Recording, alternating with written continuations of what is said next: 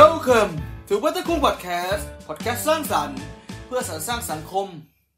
สวัสดีครับเพื่อนๆทุกคนนะครับ ผมเบิร์ดเองนะครับ และเพื่อนๆกำลังอยู่ใน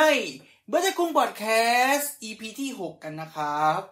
ช่องพอดแคสต์จิตวิทยา ที่จะทำให้เพื่อนๆรู้ว่า จิตวิทยานั้นอยู่ใกล้ตัวเพื่อนๆมากแค่ไหนกันนะครับสำหรับ EP 6 นะครับ ก็เป็นประเด็นที่เดือด กรุนกรุนเมื่อไม่กี่วันที่ผ่านมานะครับ เกี่ยวกับเรื่องของ Hashtag Ban ทปอนะครับ ซึ่งมันเป็นประเด็นที่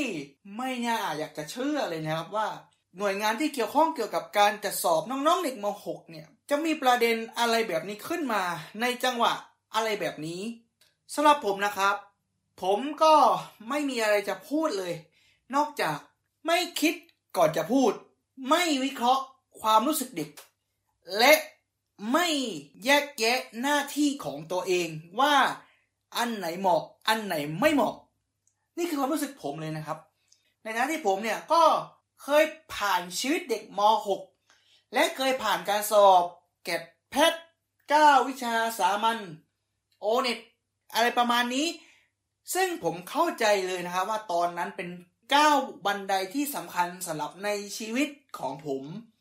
แต่ในเมื่อเด็กๆต้องการศึกษาหรือสงสัย การถามผู้ใหญ่ที่เกี่ยวข้องกับการจัดสอบ มันจึงเป็นสิ่งที่ควรจะทำแต่สิ่งที่ได้กลับมาคือผู้ใหญ่กลับไม่เห็นคุณค่าไม่เห็นความสำคัญของชีวิตอนาคตของเด็ก ซึ่งรู้ๆกันอยู่เลยนะครับ ว่าตอนนี้เนี่ยน้องๆเด็กม .6 เนี่ยก็ผ่านการเรียนออนไลน์มา ซึ่งยอมรับว่าไม่มีประสิทธิภาพเท่าที่ควร แต่ในปัจจุบันปี 2565สำหรับเด็กม .6 ปี 64 ที่กำลังเข้าสู่มหาวิทยาลัยในปี 65 เนี่ยยอมรับเลยนะครับว่าการสอบมันก็เยอะ ภาระค่าใช้จ่ายมันก็แยะ การเตรียมการจบม .6 การเตรียมเข้าสู่มหาวิทยาลัย และอื่นๆอีกมากมายที่เด็กจะต้องเรียนรู้ต่อไป ซึ่งแน่นอนว่าประเด็นของ Hashtag Ban ทปอเนี่ย มันก็มีที่มามาจากเรื่องของการสอบถามเกี่ยวกับระบบการป้องกันโควิด -19 สำหรับสนามสอบต่างๆ ที่จะเกิดขึ้น คือเพื่อนๆก็น่าจะทราบกันดีอยู่แล้วนะครับว่าตอนนี้เนี่ยก็ยังมีการระบาดของเจ้าโควิดกันอยู่ และแน่นอนการสอบเนี่ยเราก็ต้องเจอกับเด็กนักเรียน หลายโรงเรียน หลายจังหวัดเข้ามาทำการสอบ ก็เลยสงสัยว่า เอ้ย ถ้าตัวของนักเรียนที่ไปสอบเนี่ยติดโควิดขึ้นมาเนี่ยเออจะทำยังไง ซึ่งคำตอบที่ได้กลับมาก็คือ เออ ให้สอบปีหน้า หรือไม่ก็เลือกสาขาที่ไม่ต้องใช้คะแนนสอบ ไหนจริงดิอีกคำถามอีกคำถามหนึ่งถามว่า หากต้องกักตัว หรือติดเชื้อก่อนมาสอบ จะทำยังไงครับ ซึ่งทางทปอก็ตอบว่า กักตัว รักษาตัว อาจเลือกสาขาที่ไม่ต้องใช้คะแนนสอบหรือจะเป็นคำถามว่า แล้วทำไมทางสนามสอบเนี่ย ไม่ตรวจ ATK ล่ะ ทางทปอก็ตอบว่า สร้างภาระมากครับ ก็เลยไม่ตรวจ ATK ซึ่งประเด็นนี้มันไม่ใช่แค่นักเรียนนะครับ แม้กระทั่งคุณครูก็ยังโดน อย่างเช่น กรณีนี้นะครับเป็นกรณีของคุณครูวิชาชีววิทยา ซึ่งในทุกๆปีเนี่ยท่านก็ไปไปสอบเพื่อทำการประเมินตัวเอง ให้มีความพร้อมที่จะสอนนักเรียนในชั้นปีตัดถัดไป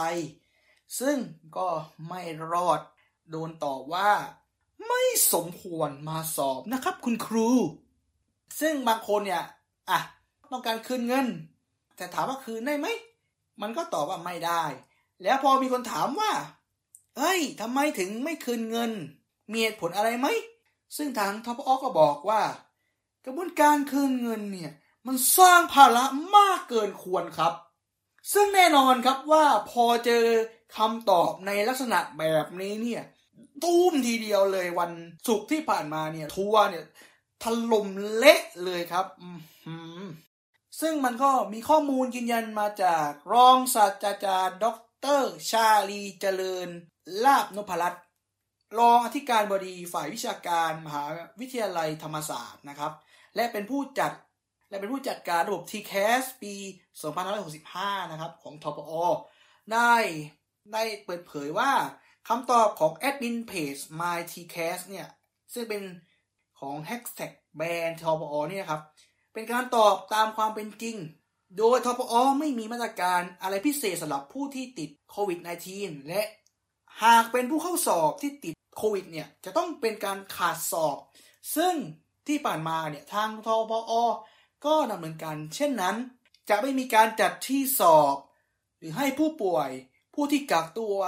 คนที่เกิดอุบัติเหตุ มาสอบวันอื่นแทนผู้แรกคือ ถ้าไม่ได้สอบวันนั้นก็คือขาดสอบนี่แหละครับ ซึ่งแน่นอนนะครับว่าประเทศไทยก็ไม่ใช่ประเทศเดียวนะครับ ที่มีการจัดสอบในการคัดเลือกด็กนักเรียนเข้าสู่ในระดับมหาวิทยาลัย ประเทศประเทศหนึ่งที่เป็นเคสที่น่าศึกษามากเลยคือของเคส ประเทศเกาหลีใต้ ซึ่งมีการสอบในระดับชาติอยู่เขาเรียกว่าซื่อหนึ่งหรือ College Scholastic Ability Test หรือ CHTA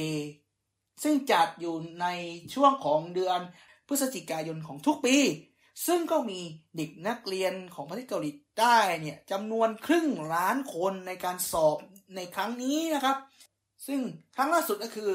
เดือนพฤศจิกายนปี 64 ที่ผ่านมานี่เอง ซึ่งแน่นอนช่วงนั้นมันก็เป็นช่วงที่โควิดก็ยังระบาดอยู่นะครับ แล้วเขาจัดการยังไงล่ะ เพื่อไม่ให้นักเรียนเนี่ยได้สอบกันทุกคน สอบกันทั่วหน้า โดยไม่ต้องมามีประเด็นอะไรแบบนี้เหมือนของไทยนะครับ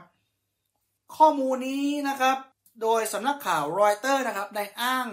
ถึงกระทรวงศึกษาธิการของเกาหลี ว่า มีเด็กนักเรียนอย่างน้อย 173 คนที่มีผลตรวจโควิดเป็นบวก หรือต้องกักตัว ก็มีการจัดสอบที่โรงพยาบาล หรือมีการจัดสอบแยกกันออกไปโดยเฉพาะ นอกจากนี้นะครับในการจัดสอบก็มีมาตรการในการตรวจอุณหภูมิ หากมีอุณหภูมิที่สูงผิดปกติ หรือมีอาการไอหรือมีอาการที่สงสัยว่าอาจจะเป็นโควิดเนี่ย ก็ต้องถูกจัดสอบในห้องที่แยกออกจากไป คือเขาให้แยกนะครับ ไม่ใช่ให้กลับบ้าน ไม่ต้องไปสอบนะ สรุปนะครับสำหรับในประเด็นนี้ ผมเข้าใจทางทปอนะครับว่าในการจัดสอบเนี่ยรู้ว่ามันเป็นเรื่องของมาตรการเพื่อป้องกันการระบาดของโควิด แต่ไม่ได้คำนึงถึงอนาคตของเด็ก ไม่ได้คำนึงถึงการตอบที่เห็นใจเขาใจเรานะ คือนักเรียนก็อยากได้คำตอบเผื่อว่ามันเกิดเหตุการณ์ในลักษณะนั้นจริง ๆ แล้วเด็กนักเรียนเนี่ยก็จะได้ปฏิบัติตัวได้อย่างถูกต้องนะในขณะที่ผู้ใหญ่เนี่ยตอบแบบขวานผ่าซากไม่มีอารมณ์ไม่มีเอมพัตตีต่อเด็กเนี่ยมันก็เลยทำให้เด็กไม่พอใจ แน่นอนก็มีการยอมรับว่าอาจมีเป็นเรื่องของความผิดพลาดของแอดมินจะมีการปรับปรุงให้มันดีขึ้น ซึ่งโอเคครับ ผิดพลาดแล้วยอมรับขอโทษเป็นเรื่องดีครับ แต่ในอนาคตเนี่ยก็อยากจะให้หน่วยงานต่างๆนะโดยเฉพาะเกี่ยวข้องกับการจัดสอบ การเกี่ยวข้องกับเด็กนักเรียนเนี่ยเข้าใจเด็กหน่อยนะครับ อย่างน้อยเขาก็คืออนาคตของชาติ อนาคตของประเทศไทยนี่แหละครับ ที่จะพัฒนาประเทศต่อไปทิศทางของประเทศไทยเนี่ยก็ขึ้นอยู่กับรุ่นของเขานะครับ ในฐานะที่เราเป็นผู้ใหญ่ ในฐานะที่เราเนี่ยมีความรู้สามารถจัดการกับการสอบเนี่ยแล้วก็จัดสอบให้เด็กนักเรียนทุกคนเนี่ยมีโอกาสเข้าร่วมสอบ จัดกลุ่มแบ่งกลุ่มปกติกลุ่มเสี่ยง อะไรก็ว่าไปอาจจะมีการแยกห้องแยกศูนย์สอบ หรือถ้าป่วยในโรงพยาบาลก็อาจจะมีการจัดสอบที่โรงพยาบาล อาจจะมีอาจจะมีคุณครูอาจจะมีคนไปคุมสอบอีกทีนึง ซึ่งมันน่าจะเป็นมาตรการที่เปิดโอกาสให้เด็กเนี่ยได้มีโอกาสสอบมากกว่า มากกว่าการที่มาตอบว่า เออ ต้องรอไปสอบปีหน้านะ ซึ่งมันเป็นการเสียอนาคตของเด็กโดยไม่ใช่เหตุนะ อย่างนั้นก็ขอฝากในส่วนนี้กลับไปคิดวิเคราะห์แยกแยะตัวเองใหม่นะ ว่าเออสิ่งที่เกิดขึ้นเนี่ย มันเหมาะสมไหม เราเป็นผู้ใหญ่นะ อย่าให้เด็ก อย่าให้เด็กเนี่ยมองว่าทำไมผู้ใหญ่ไม่มีความคิดไม่มีการวิเคราะห์ไม่มีการแยกแยะสถานการณ์นะ อย่าให้เด็กต้องมาว่าคอวยตามหลังก็พอนะครับนะ และนี่คือบัตรคุงพอดแคสต์ EP 6 นะครับ หากเพื่อนๆมีประเด็นที่อยากจะมาพูดคุยในประเด็นนี้ หรืออยากจะสอบถามแลกเปลี่ยนความรู้สึกก็สามารถคอมเมนต์ได้เลยนะครับ และการติดตามช่องบัตรคุงนะครับ ก็สามารถติดตามได้ผ่านทางเพจ Facebook ช่อง YouTube ช่อง Spotify Apple Podcast Google Podcast และบทความในบล็อกดิกนะครับ อย่าลืมติดตามผมด้วยนะวันนี้ สวัสดีครับ บ๊ายบาย